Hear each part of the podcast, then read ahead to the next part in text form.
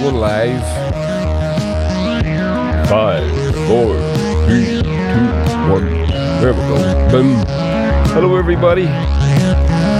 How are you? There we go. Yeah. So, welcome to Politics, Culture, and Some Other Shit, the podcast. I hope you're well uh, and enjoying the end times, this Armageddon that we're all currently suffering under. Although, not as bad as some. Spain and Portugal is fucking nuts, man. But uh, yeah, I'm sitting out in the studio, so and all the doors and the windows are open. So if you hear, you know, dogs barking and people playing football in the park behind me, it's okay. That's what it is. Although this mic's kind of good, it might. Don't think it's going to pick all that stuff up. Uh, but if it does, that's what it is. So, welcome to the podcast. Like, share, subscribe, please, if you would be so kind. I really appreciate that. Um, yeah, and head over to Patreon if you uh, if you want to lend me your support. Uh, and if if not, it's fine too, because you're going to hear this anyway. Um, really appreciate that bit though. Uh, three pound a month. That's it for everything. Anyway, uh, oh yeah, and I want you to go and listen to. If you haven't listened to the last podcast, which I dropped on Friday, I was talking with Darren Matthews. I was out on my bike today, and uh, I always kind of try and listen to at least parts of uh, the podcasts that I do, just to to try and be professional. You know, to make sure that I uh, uh, th- th- there's nothing going on in them that I should be aware of. You know, technically, I'm talking about uh, that there's no technical issues with them. And I listened to the whole thing. It was brilliant hearing Darren talk. I really appreciated it. And obviously, I was in the room at the time when it was going on. But you know, you're to listen back on a conversation like that. It's great. And Darren's a lovely, really, really good guy. I'm going to get him on more. I'm going to. I'm determined to do that. And uh, yeah, he's great. So go and listen to the last podcast. Again, you can get it over in the Patreon or in your podcast app. Uh, politics, culture, and some other shit. You can search for that. We get the link in the thing. And then, oh, so I've just come, literally just finished a conversation with uh, Ben Collins, author of this book. Give me a second and I'll throw the picture up for you. Uh, oh, God, I should have had it in the thing. Should have had it up already, actually. Sorry, stay with me, stay with me, stay with me. Sorry about that. There it is. So I'll grab this. Yeah. Where the fuck is it? Oh, sorry. There we go. Sorry, I'm just pulling a picture of um, Google Images and I'm going to throw it up now. So, yeah.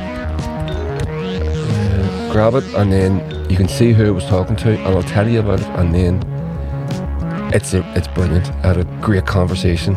Really, really good. The sort of conversations that uh, there it is.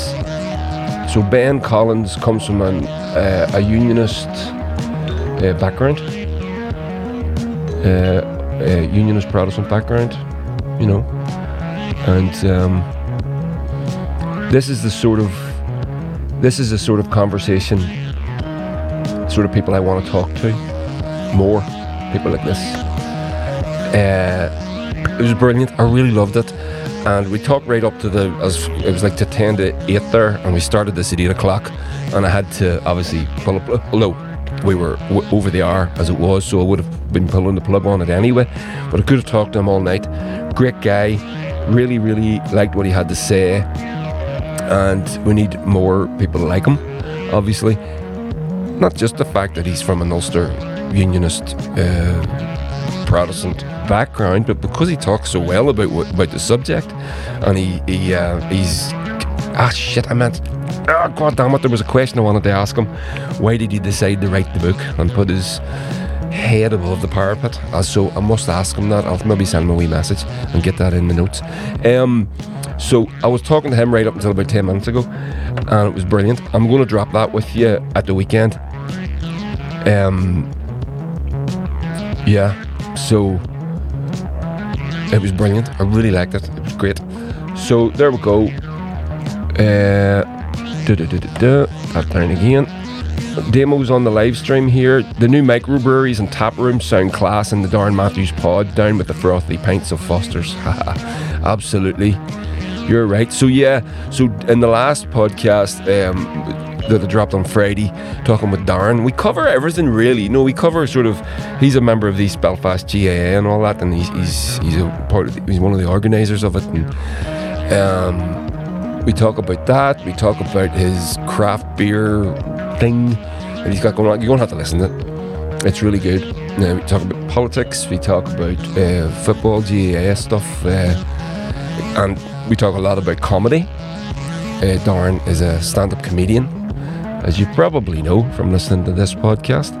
So yeah, so it's really it was good. So go and check it out. I would urge you to go and check that one out. I enjoyed that one a lot. I enjoy them all, you know, but I don't always listen to the whole thing. But I was sort of I was on the bike, and uh, I just w- was out cycling, and I fuck, I don't want to listen to this. Just to check it out, but it didn't turn off. It was that good. So there you go. Go and have a listen. So let's do this the first thing I wanted to talk to you, I wanted to show, I wanted to show you this little thing. We're going to call this a wee shorty. It's not a political thing at all. It's got nothing to do with politics. It's, um, as you know, I'm a cyclist and uh, I'm following the Tour de France closely. Oh, by the way, Demo, uh, I meant to say to you, I asked them your questions, so you'll be, you, you, I know you listen anyway, so you'll be, you'll be pleased to hear that Ben answered your questions uh, in a, in a in, with good insight and, and well, top insight, I would say. So yeah, so you should check it out. Right, so I'm going to share this with you. As you know, I follow the Tour de France. All right, as you know, I'm a cyclist and I'm closely following the Tour de France right now. And the other day, there's so many, this year's Tour de France is so exciting. It's just, it's really, really good one. Um, sometimes it can be a bit boring. Um, this isn't one of those years. And I tend to favour the one day classics in April, uh, around March, April, May time, anyway, uh, up in Belgium and the Netherlands and that. But uh, I follow the Tour de France anyway because I'm a geek. But it's great to see that this year is it's been lit up, and this was one of the things. This happened on Friday, I believe. And it was this young man, he's an English cyclist called Tom Pidcock. He's only, he's young, he's like 23. And he's uh, current, current uh, world under 23 mountain bike champion and current world cyclocross champion, I think. So he's, you know, he's got a palmares on him already. And he attacked on the descent of Alpe d'Huez. So they climbed up Alpe. No, it was a telegraph. I think it was a telegraph. They, they climbed up one side of this mountain, and then he attacked on the descent. Right. So there was riders in front of him, way in front of him. Watch this, and I know the people listening to this aren't going to see it, but I'm going to play this anyway because it's just too fucking good. So check this out, and if you, if you want to know, if you're listening to this and you want to know what I'm talking about, go over to the YouTube and have a have a, have a watch of this. Do you see what you think? Uh, so here's Tom Pidcock descending. It's it's just a, a one minute uh, Er edit. Check it out.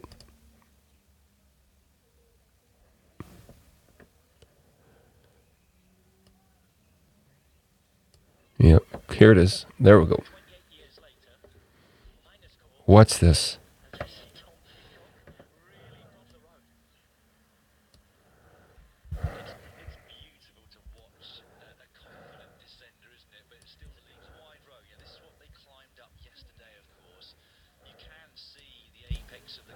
Watch him go around here.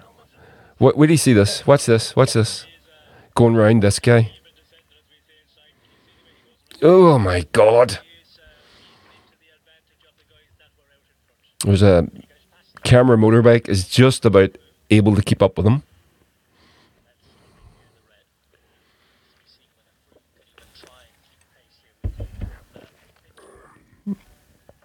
This is amazing.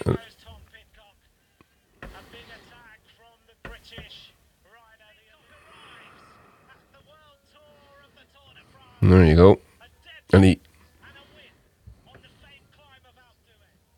Now, one of the reasons that that's so remarkable, the the the the the, the, the, the skill of that man is unbelievable. He's only he's only young fella. He's like twenty three, young fella, right? But he's so small.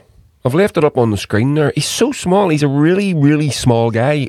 I'd say he'd be like six, seven stone ringing wet. This guy, eight stone. I, I don't even think he would be. So on a descent, he must he would have a natural uh, disadvantage against all these riders. And you can see as he goes past these riders, these are Tour de France climbers, so they're not big guys either, but they're massive compared to him. You can see him as he goes past. He goes past this guy now. Look, you can see the physical size difference between those two men right? So Pidcock must have or has a natural disadvantage because he doesn't have that extra weight to help you propel him down these uh, mountain roads, and he just cuts through these guys like butter. But his fl- fluidity on the bike, I'm throwing that bike about as my friend Pete PG uh, said poetry in motion, and it really was. And he went on to win the stage, which is which is his uh, it's his debut at the Tour de France and it's his debut win.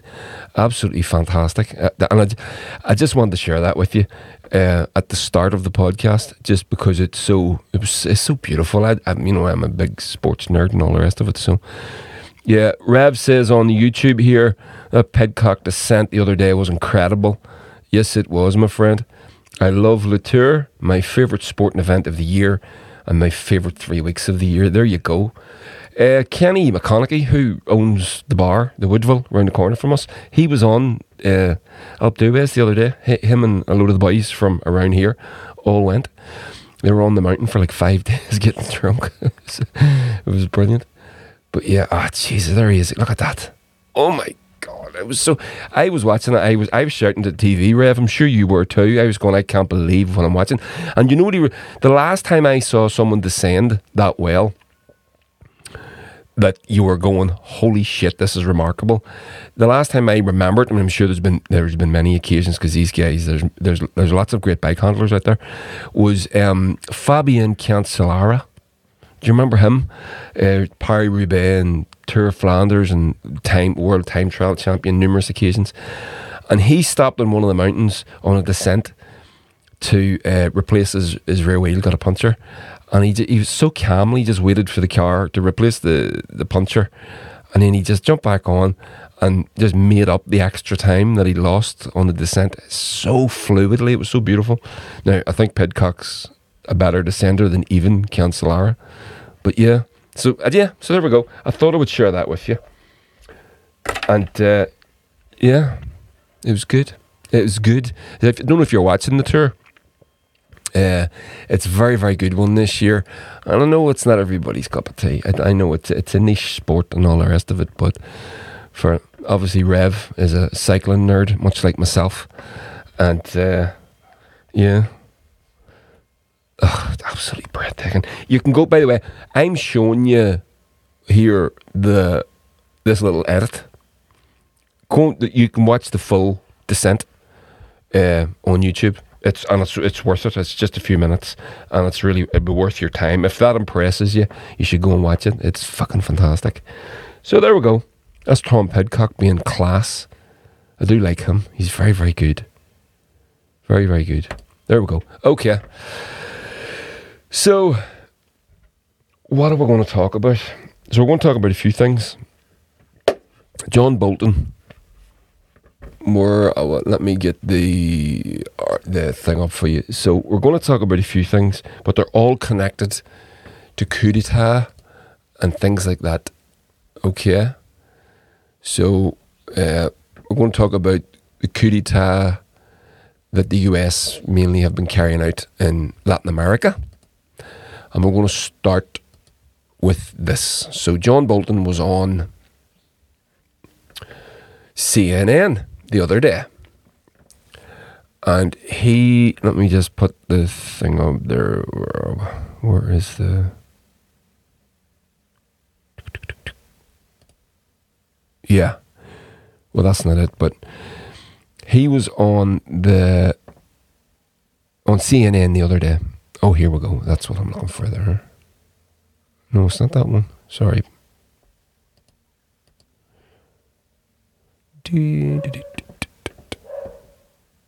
Uh, oh, God's sake. It's here, it's here. I'll throw it up now, separate. So he was on CNN the other day, and he basically said the quiet part out loud. Uh, you know, and you, you, you don't you don't do that. you, you don't do that. That's not something that you do. And one of the things that I've noticed recently, I'm sure you have too, is there's more and more of this stuff happening.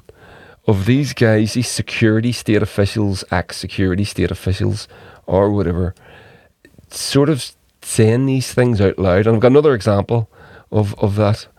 Um, getting this tidied up on the screen there for you. So this is the article I'm going to be reading from. So, uh, and it it belies to me the brazenness of of these people that they can uh, that they can just openly say things like what you're about to hear. And there's a confidence, there's a confidence there that they can say they can just say this, the quiet, what we call the quiet part out loud, and just get away with it. So, yeah, so demo here on the YouTube. Do them professional cyclists have a spare wheel ready for flat tires, or do they have to whip out a basin of water and, and some spoons? Your ma's spoons are all bent in the drawer, and hook the tube out stick like your dad used to do. yeah. Oh yeah, yeah. Very good. I remember that. Every spoon in our house was fucking bent. To drive my mother nuts. God rest her. So here we go. So John Bolton check this out. Now he's talking to Jack Tapper, not a porn name. It's actually a host on CNN. So check it out. Here what he says. On the committee, the commentators, that somehow this was a carefully planned coup d'etat aimed at the Constitution. That's not the way Donald Trump does things. It's rambling from one half vast idea to another, one plan that falls through and another comes up. That, that's what he was doing. As I say, none of it defensible. But you have to understand the nature of what the problem of Donald Trump is. He's, to use a Star Wars metaphor, a disturbance in the force.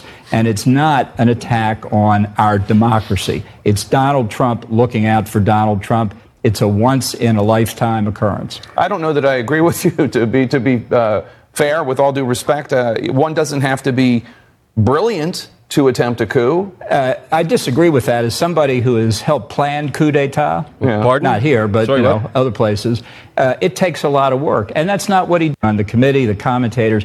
That So- somehow. So you heard what just said. Like I'm going to go through this and pause it as as I go, right? Because there's so many things. Uh, just in this short clip, it, this, this thing is 50 seconds long. Check it out.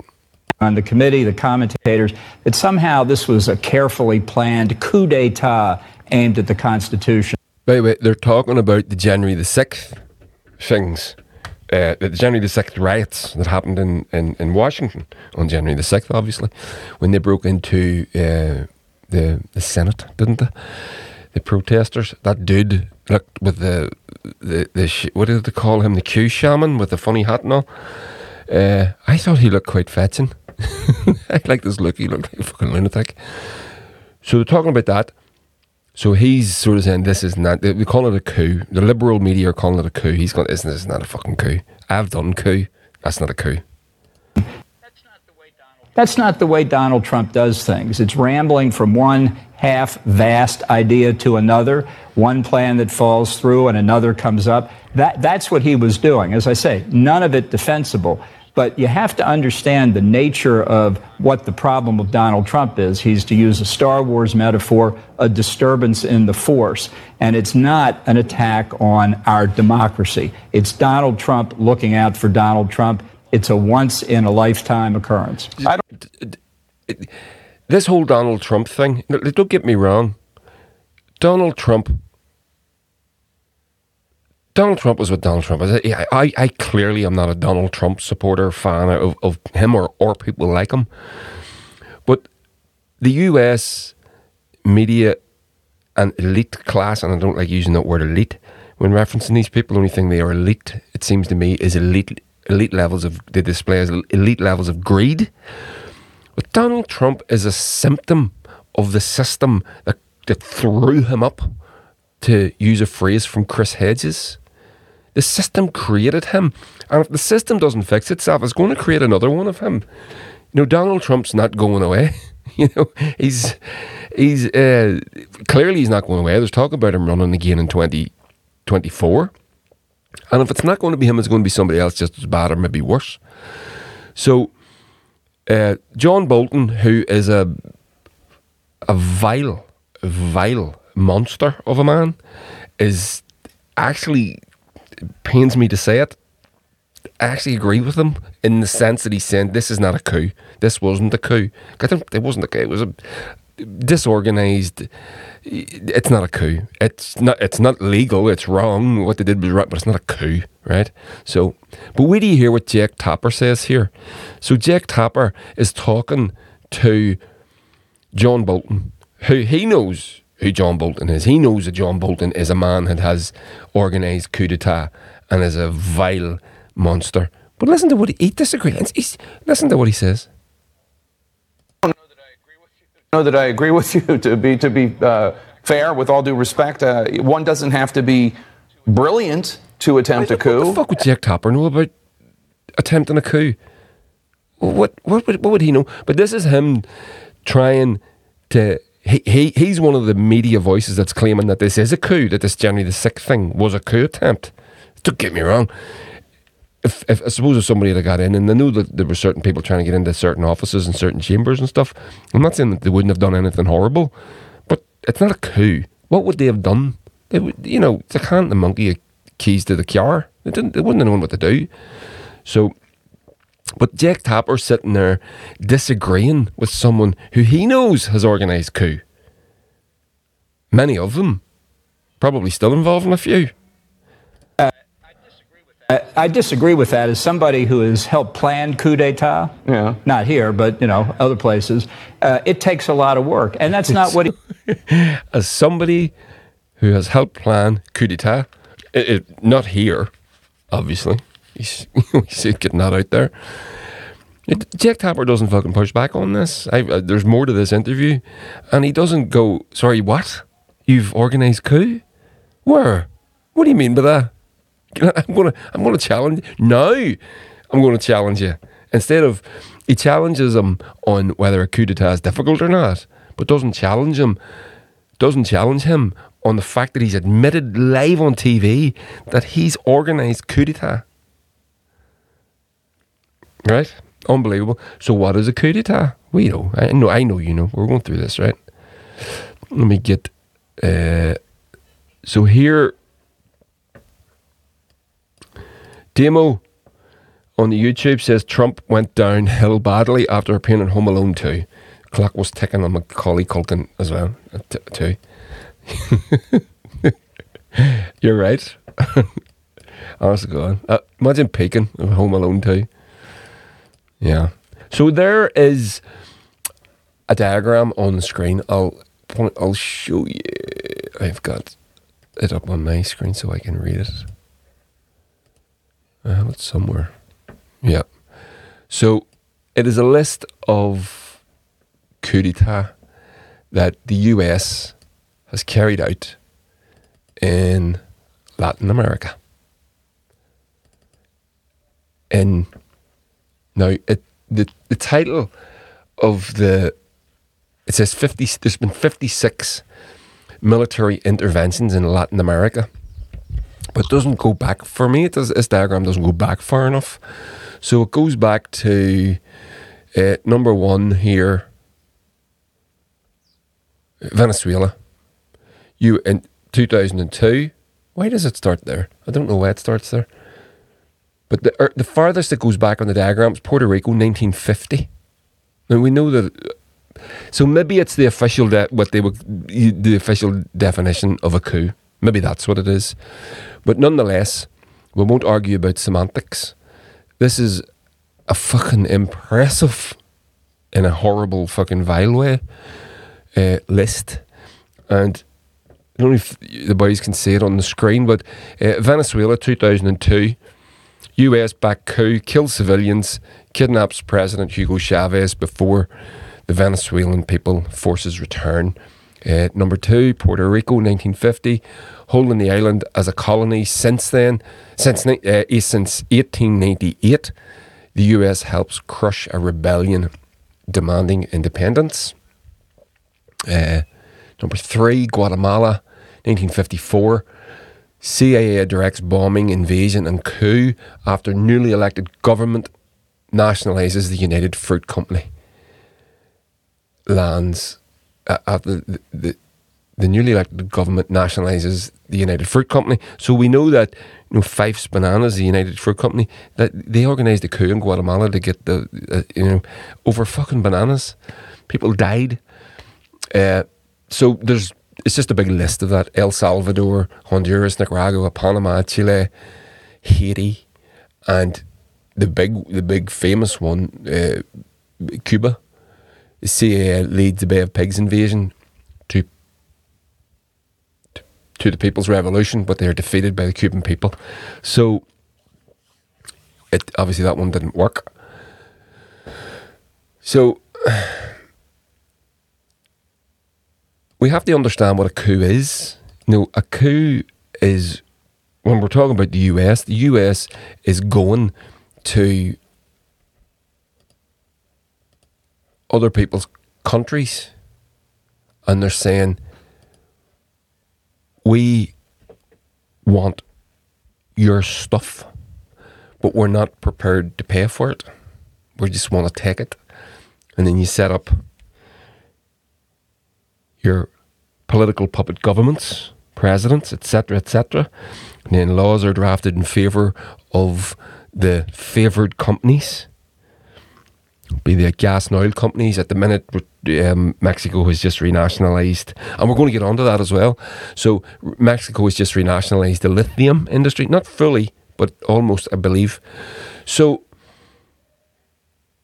I'm going to read this quick article here about uh, I'll pull it up on the screen for you as well. Yeah. Yep. Yep. There. Why is that not coming up? It's called coups and neo coups in Latin America. Okay, we'll go for another one.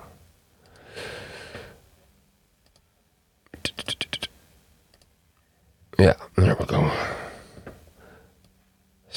so fiddly. It's really good, but kick your ass sometimes.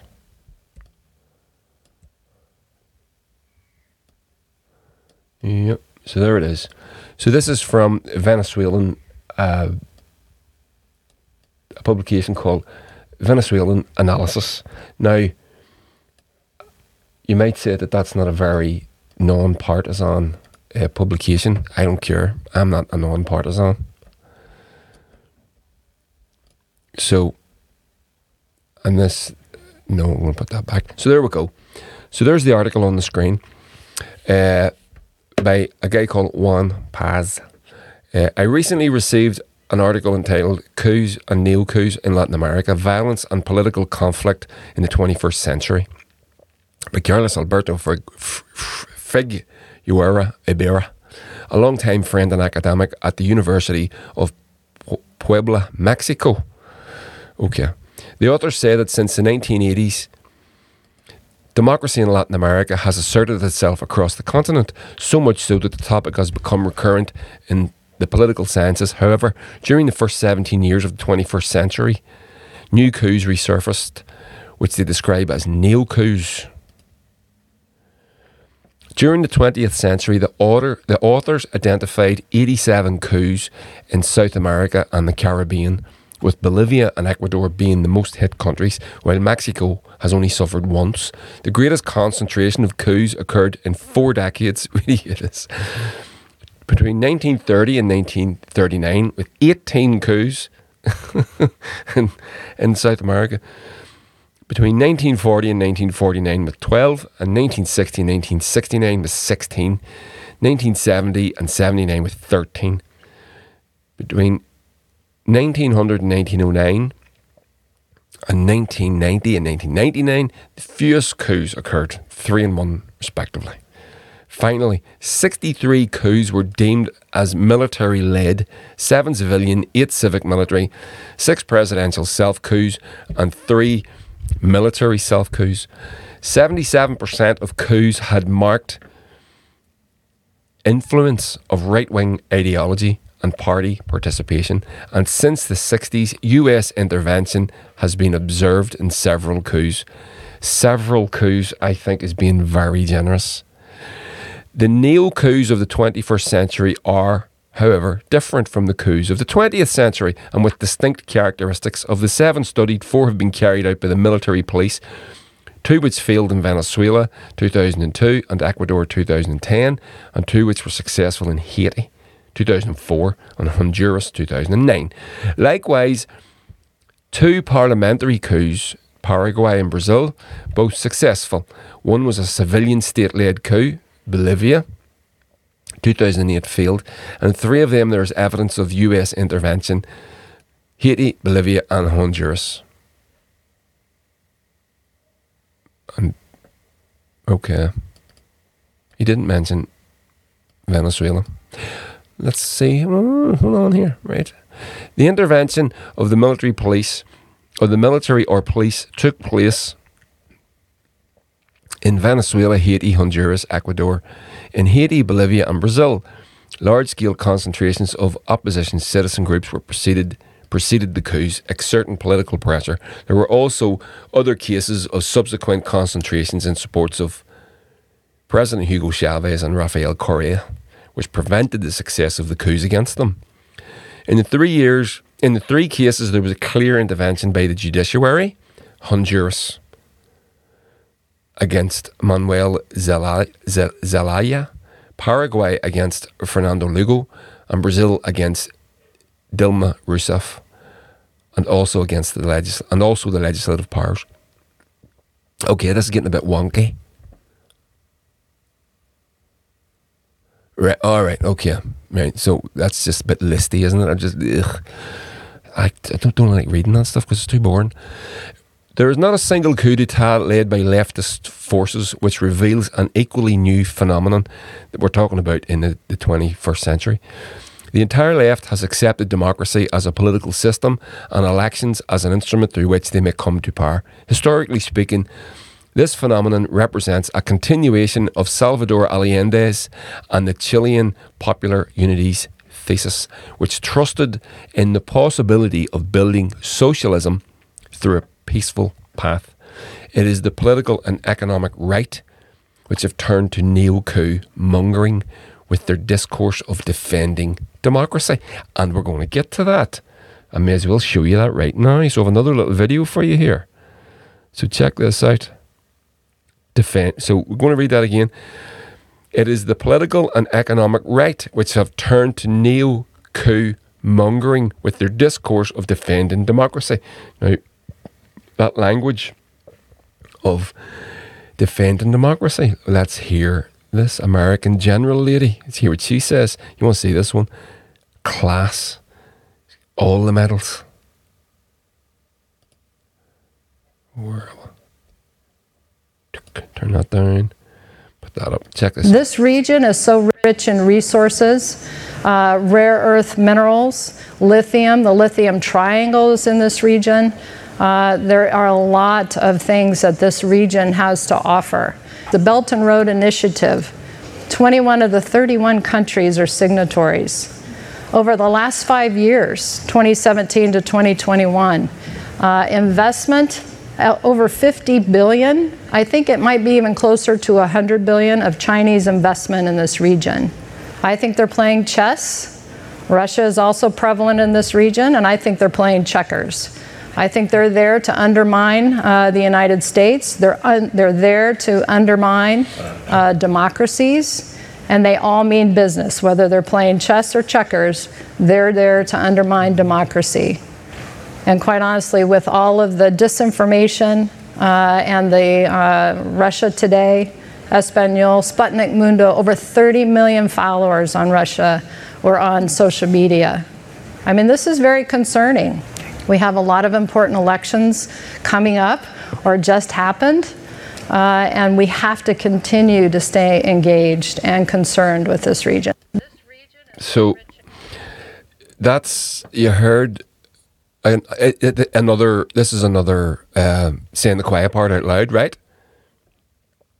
She shouldn't, you know, she's, uh, we're defending democracy. We're worried about the region. China is investing in 100 billion, up to 100 billion in the region. Well, why are you not investing 100 billion? So you, you, you, your solution is to send someone that looks like a comedy general with all our medals on our on our on our jacket there for all the people that she's killed, I guess. So you get that's what you get medals for being in the military. But anyway, we're going to come back to her. I'm going to play that again in a second. So back to the article.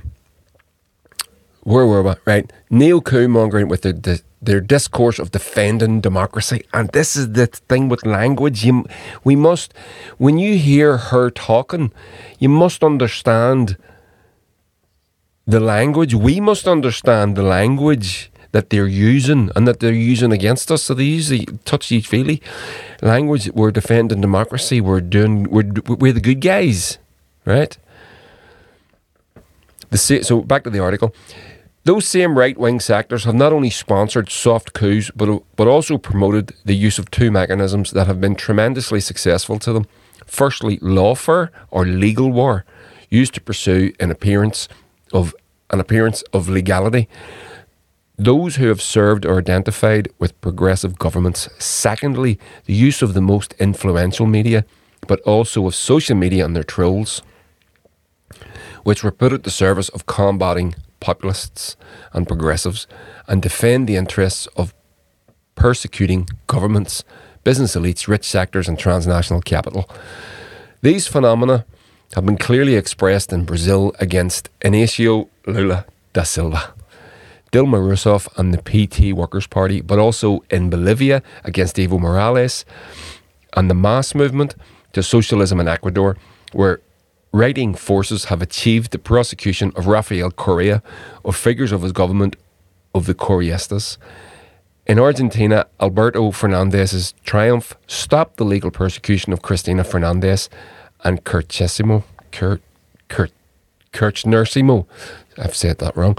Now, back to the uh, Inacio Lula da Silva was the president of Brazil, who ex-president of Brazil, who was basically jailed, uh, and because he's very popular. He's a, he's a, he used to be a very very leftist guy, and he moved sort of closer to the centre, though he's still a leftist. And there's going to be an, an election held in Brazil soon, and he's expected to uh, to win that. So we'll see. So they use what they call lawfare. Put these people in jail, keep them out of the way, right? You could say that's what's being done to Julian Assange, right? Right now lawfare. Hasn't actually been prosecuted for anything, hasn't been found guilty of anything, but he's been in jail for how long? Uh, under threat of um, extradition. And no doubt Priti Patel is going to give him it. So back to the article. But there is finally a new element to be added to the neo coup mongering of the 21st century, which is anticipated, which is the anticipated coup d'etat. This has been inaugurated in Bolivia and Ecuador.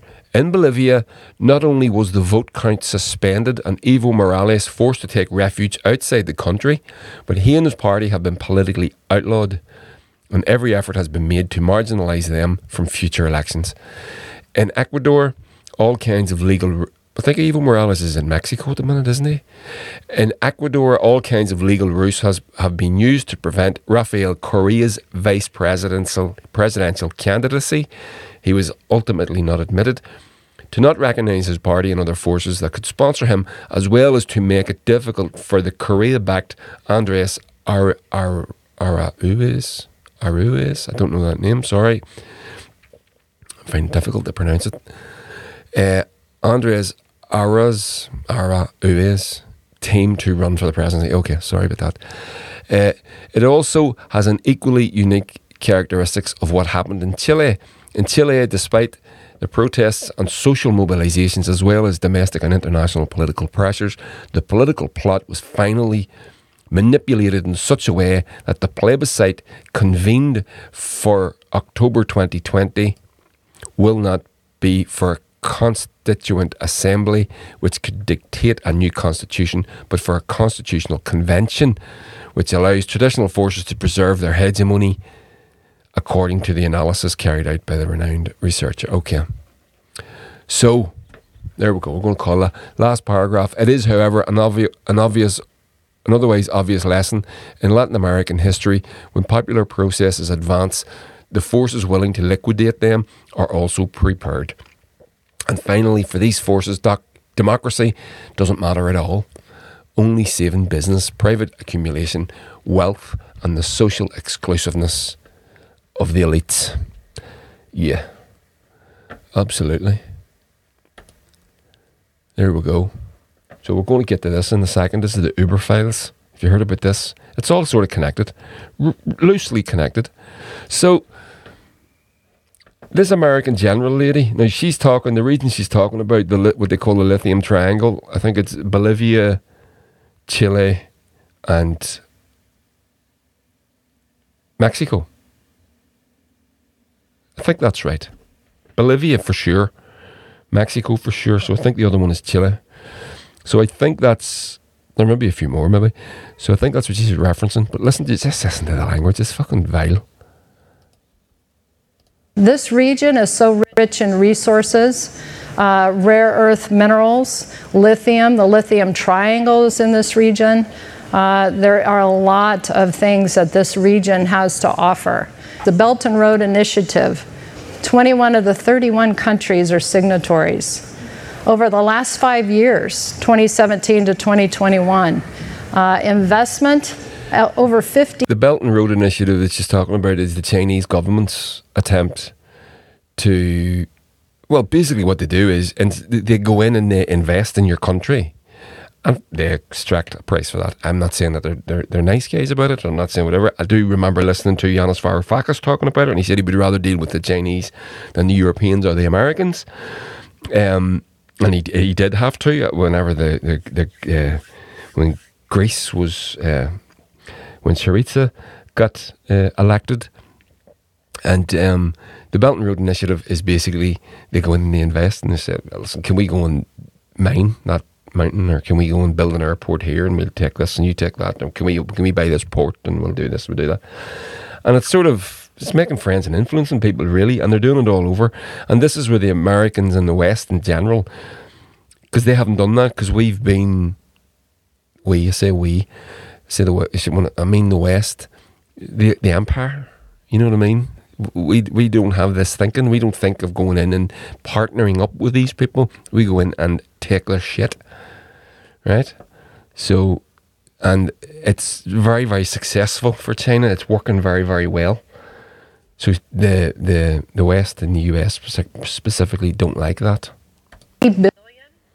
billion. I think it might be even closer to 100 billion of Chinese investment in this region. I think they're playing chess. Russia is also prevalent in this region, and I think they're playing checkers. I think they're there to undermine uh, the United States. They're, un- they're there to undermine uh, democracies, and they all mean business. Whether they're playing chess or checkers, they're there to undermine democracy. And quite honestly, with all of the disinformation uh, and the uh, Russia Today, Espanol, Sputnik Mundo, over 30 million followers on Russia. Right, so she said she, she's talking there about uh, Russia, RT, and Mundo, and all the, these these state broadcasters. We just literally watched John Bolton. Not, uh, I don't know what his official title was. In, he worked for uh, George W. Bush at one point, and, and, and under the Donald Trump administration, admit that he's helped organize coups live on CNN. The the the so called um, the the the biggest news broadcaster in America, and he. He went on that show and just admitted that he's organised coup d'etats. And the lead anchor, Jack Tapper, not a porn star name, Jack Tapper, didn't pull him, didn't go, pardon me, what did you just say? You did, you've done what? But she's, roll it back here, she's given off about RT and Mundo and disinformation and what they call disinformation. I don't think it is, whatever. State interests are state interests, and if that's the whatever, I'm not defending RT or anybody else. It, it's up to them. But you get the hypocrisy, right? That's what I mean to point out here is the, is the hypocrisy. Honestly, with all of the disinformation uh, and the uh, Russia Today, Espanol, Sputnik Mundo, over 30 million followers on Russia or on social media. I mean, this is very concerning. We have a lot of important elections coming up or just happened. We have, uh, and we have to continue to stay engaged and concerned with this region. This region is so.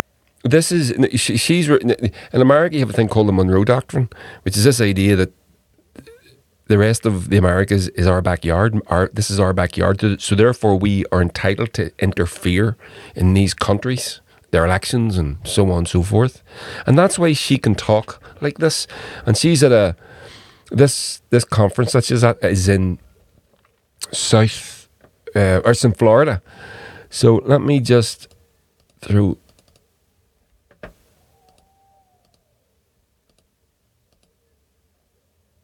there see right let me just oh, so much going on on the screen here. It's very difficult to sometimes to stay on top of it. So, yeah, okay. I don't know what's going on. There's a weird thing happening on my screen that I don't like. But anyway, I think I got rid of it. So, she is at a conference in Florida.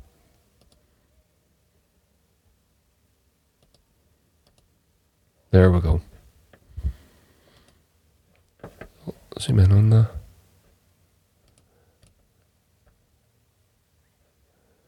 Yeah. General Richardson made these remarks while sitting beside Ivan Duque's US ambassador and Carlos Vecchio, who claims to be Juan Guaido's diplomatic representative to the United States. At the 2022 America Summit hosted by Luis Almagro. So here's here's some responses on Twitter. Uh, AMLO, who on his way out who, on his way out, is miraculously finding how to dance well in a club, showed us one reasonable way to deal with the resource lithium in a particular problem. So he basically nationalized the lithium. That's the president of Mexico. China is playing go. The US is feeling feeding lead paint to everyone and sending meta headsets out. That's true. so let's see. Uh, there's oh, where's all of this? Here we go. This is the one. Uh, show additional content, including those that have. No, it's not there. Ah, there was one that explained exactly about the uh, the Belt and Road thing. So, but anyway, not to worry. Onwards.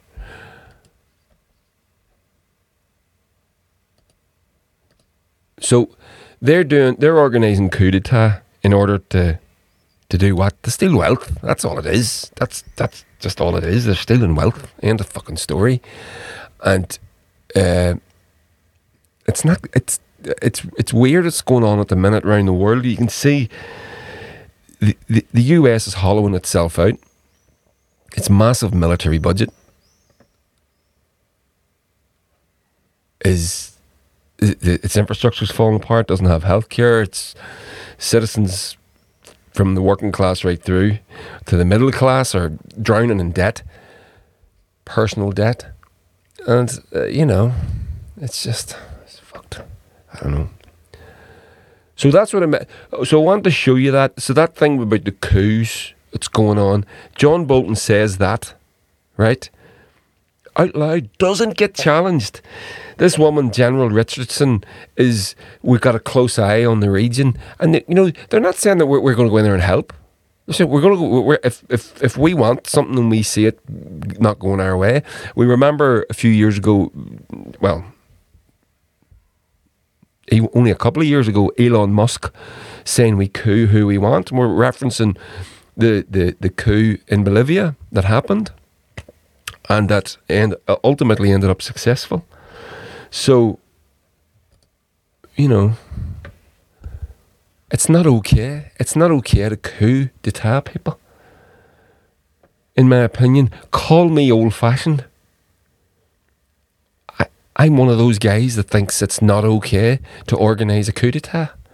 So, yeah, so there we go. So, to pull the plug on that one. And I'm going to real quick because I've been going for an hour and an hour before that again. And I want right, you know what? We're going to go straight to the Tory leadership because I was going to do this one for you. Um, uh, the Uber files, it's on the screen there now. So, about how Uber, there's been a whistleblower and he's come forward. He's actually an Irish guy, but he's come forward and explained exactly what Uber have been getting up to to put themselves into. Uh, into the markets of various countries around the world, and so much so to the point that even uh, Enda Kenny, it shows you here, uh, who's a transport uh, Minister for Transport, Paschal O'Donoghue, uh, they ended up with their manifesto. Parts of it with regard transport policy was written by Uber, and that was a thing that happened. And uh, so this is this is the article here on screen. Um, it's from the BBC, but it goes into the big thing that happened was in France. Uh, the Uber files are a trove of more than 124,000 records, including 83,000 emails, and they explain exactly Uber's business strategy to get into the markets that they wanted to get into was they didn't seek for regulation or for permission. They launched anyway, and then it's the, the, the, you have a compliant political class who aren't really interested in stopping you, and then eventually they just ended up. But they didn't. To be fair, they don't. They didn't. They weren't successful everywhere. They're not successful in the Republic of Ireland as in they, have to be licensed. It's not just a private car share thing like it is everywhere else. But uh, yeah, so I wanted to hit that, but it's it's another article. It's a big thing, I don't want to go too long. So we're going to do this instead. We'll do this live. This is, going to be a new thing because I, I figured out how to do it. So Tory leadership latest. Typed it into the Googles. It's on the screen. And there it is. Wow. Modern technology. Look at that. Jirube. Jiro. What is that? Class. Oh, I must tell you as well. I'll tell you at the end. So, the very latest. The very latest in the Tory leadership race. Rishi Sunak tops leadership poll as Tom Tug Tugjob pulls out. Who's that? Tom Tugendhat. Oh yeah. See, here we go. Rishi Sunak tops the Tory leadership poll as Tom Tugendhat pulls out of race. The thing with this is Rishi Sunak. This is among the MPs and stuff. When this goes to the membership, apparently they don't like him. So the real favourites, people are saying, is between Liz Truss and Penny Mordaunt. Right? We all, which is amazing. So there's the, the result of third ballot of Conservative MPs. Only four candidates will proceed to the next round. Rishi Sunak, 115, Penny Mordaunt on second, Liz Truss on third. Now, Tom Tug, Tug, Tugjob has been eliminated with 31, as you can see there on the screen. Uh, but what that, as I said, it's expected that Rishi Sunak, because this goes to the members, right? And this is another thing as well. The the fucking Tory. I only heard, became aware of this today. The Tory leadership is going to be decided in September. September. It's fucking July. We have another month and a half of this shit. So there's that. So back to the Tory leadership latest.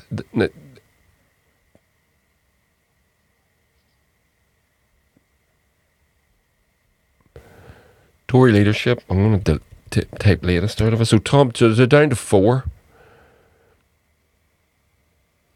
All right. So the reason that come up was because the, the the leadership results were at eight o'clock, just as I went live. So, and then third. So Tory leadership third debate cancelled. I'll type that into the Googles and see what. Sky News cancels the Tory leadership debate after Sunak and Truss pull out. There's it there on the screen. Uh, following a bruising set of exchanges in the first two debates. So, two of the three candidates currently leaving, leading the MPs' ballots, Rishi Sunak and Liz Truss, have confirmed to Sky News that they do not do, do not want to take part. Now, I personally think these debates are, are another ridiculous American import that don't do much, but I do like a good bit of blue on blue valence, so I don't really mind.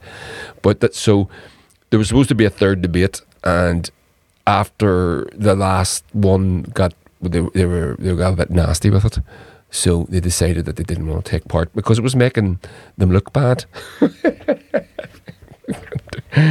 oh well, never mind. Hey ho, there we go. We'll get over it, right? So there you go. You're up to date with the uh, the latest in the the race to be the next Tory leader, which is just one ghoul after another, right? I don't see that affecting us in any positive way whatsoever, right? Over on the uh, YouTube demo says US coups with strong vibes of that Star Trekking song. We come in peace, shoot to kill. That's exactly, isn't it? Isn't it just? That's exactly it. That's exactly it. Well, here, listen. I'm going to wrap it up. Thanks for joining me, boys, on the on the YouTube, and uh, the rest of you. This will be going out to you tomorrow morning. I think. To, maybe I might get it out tonight. Um, aye, I think I'll get it out tonight, and uh, you can have it tomorrow morning. Demo says, Christ, the Tories are screwed if that's the best they've got. Well, if, if that's the best they have to pick from, uh, unfortunately, I think it's fucking us that are screwed. Don't, wouldn't you agree? Uh, it's, it's it's it's a fucking nightmare. And then again, you, you haven't heard the, the interview that I had with, with Ben Collins on the Irish Unity question. It was brilliant. He was talk he, he, he, he talked to that about um, you know, these people don't govern for us. We're not in their we're, we're we're not in their agenda at all. They don't care. It's you know we're being treated like shit by by monsters, and we need to uh, be away from them. Uh, very much a mantra that I have been, a drum that I have been banging for for a very long time. So uh, yeah, so there we go. I'll get this podcast out to you. Um, I might get it out tonight. I might go and get a ton of and just get this done. I need to put it through the the, the nice audio filters to make my voice sound all dead sexy and all. So yeah, so there we go. And don't forget to go over to uh, the Patreon, like, share, subscribe, do the whole thing, and yeah. So you're gonna have two podcasts this week, and maybe more, if I can do it. But it won't be the Friday night, so we'll see what Friday night brings. So there we go. Cheerio. Cheerio now.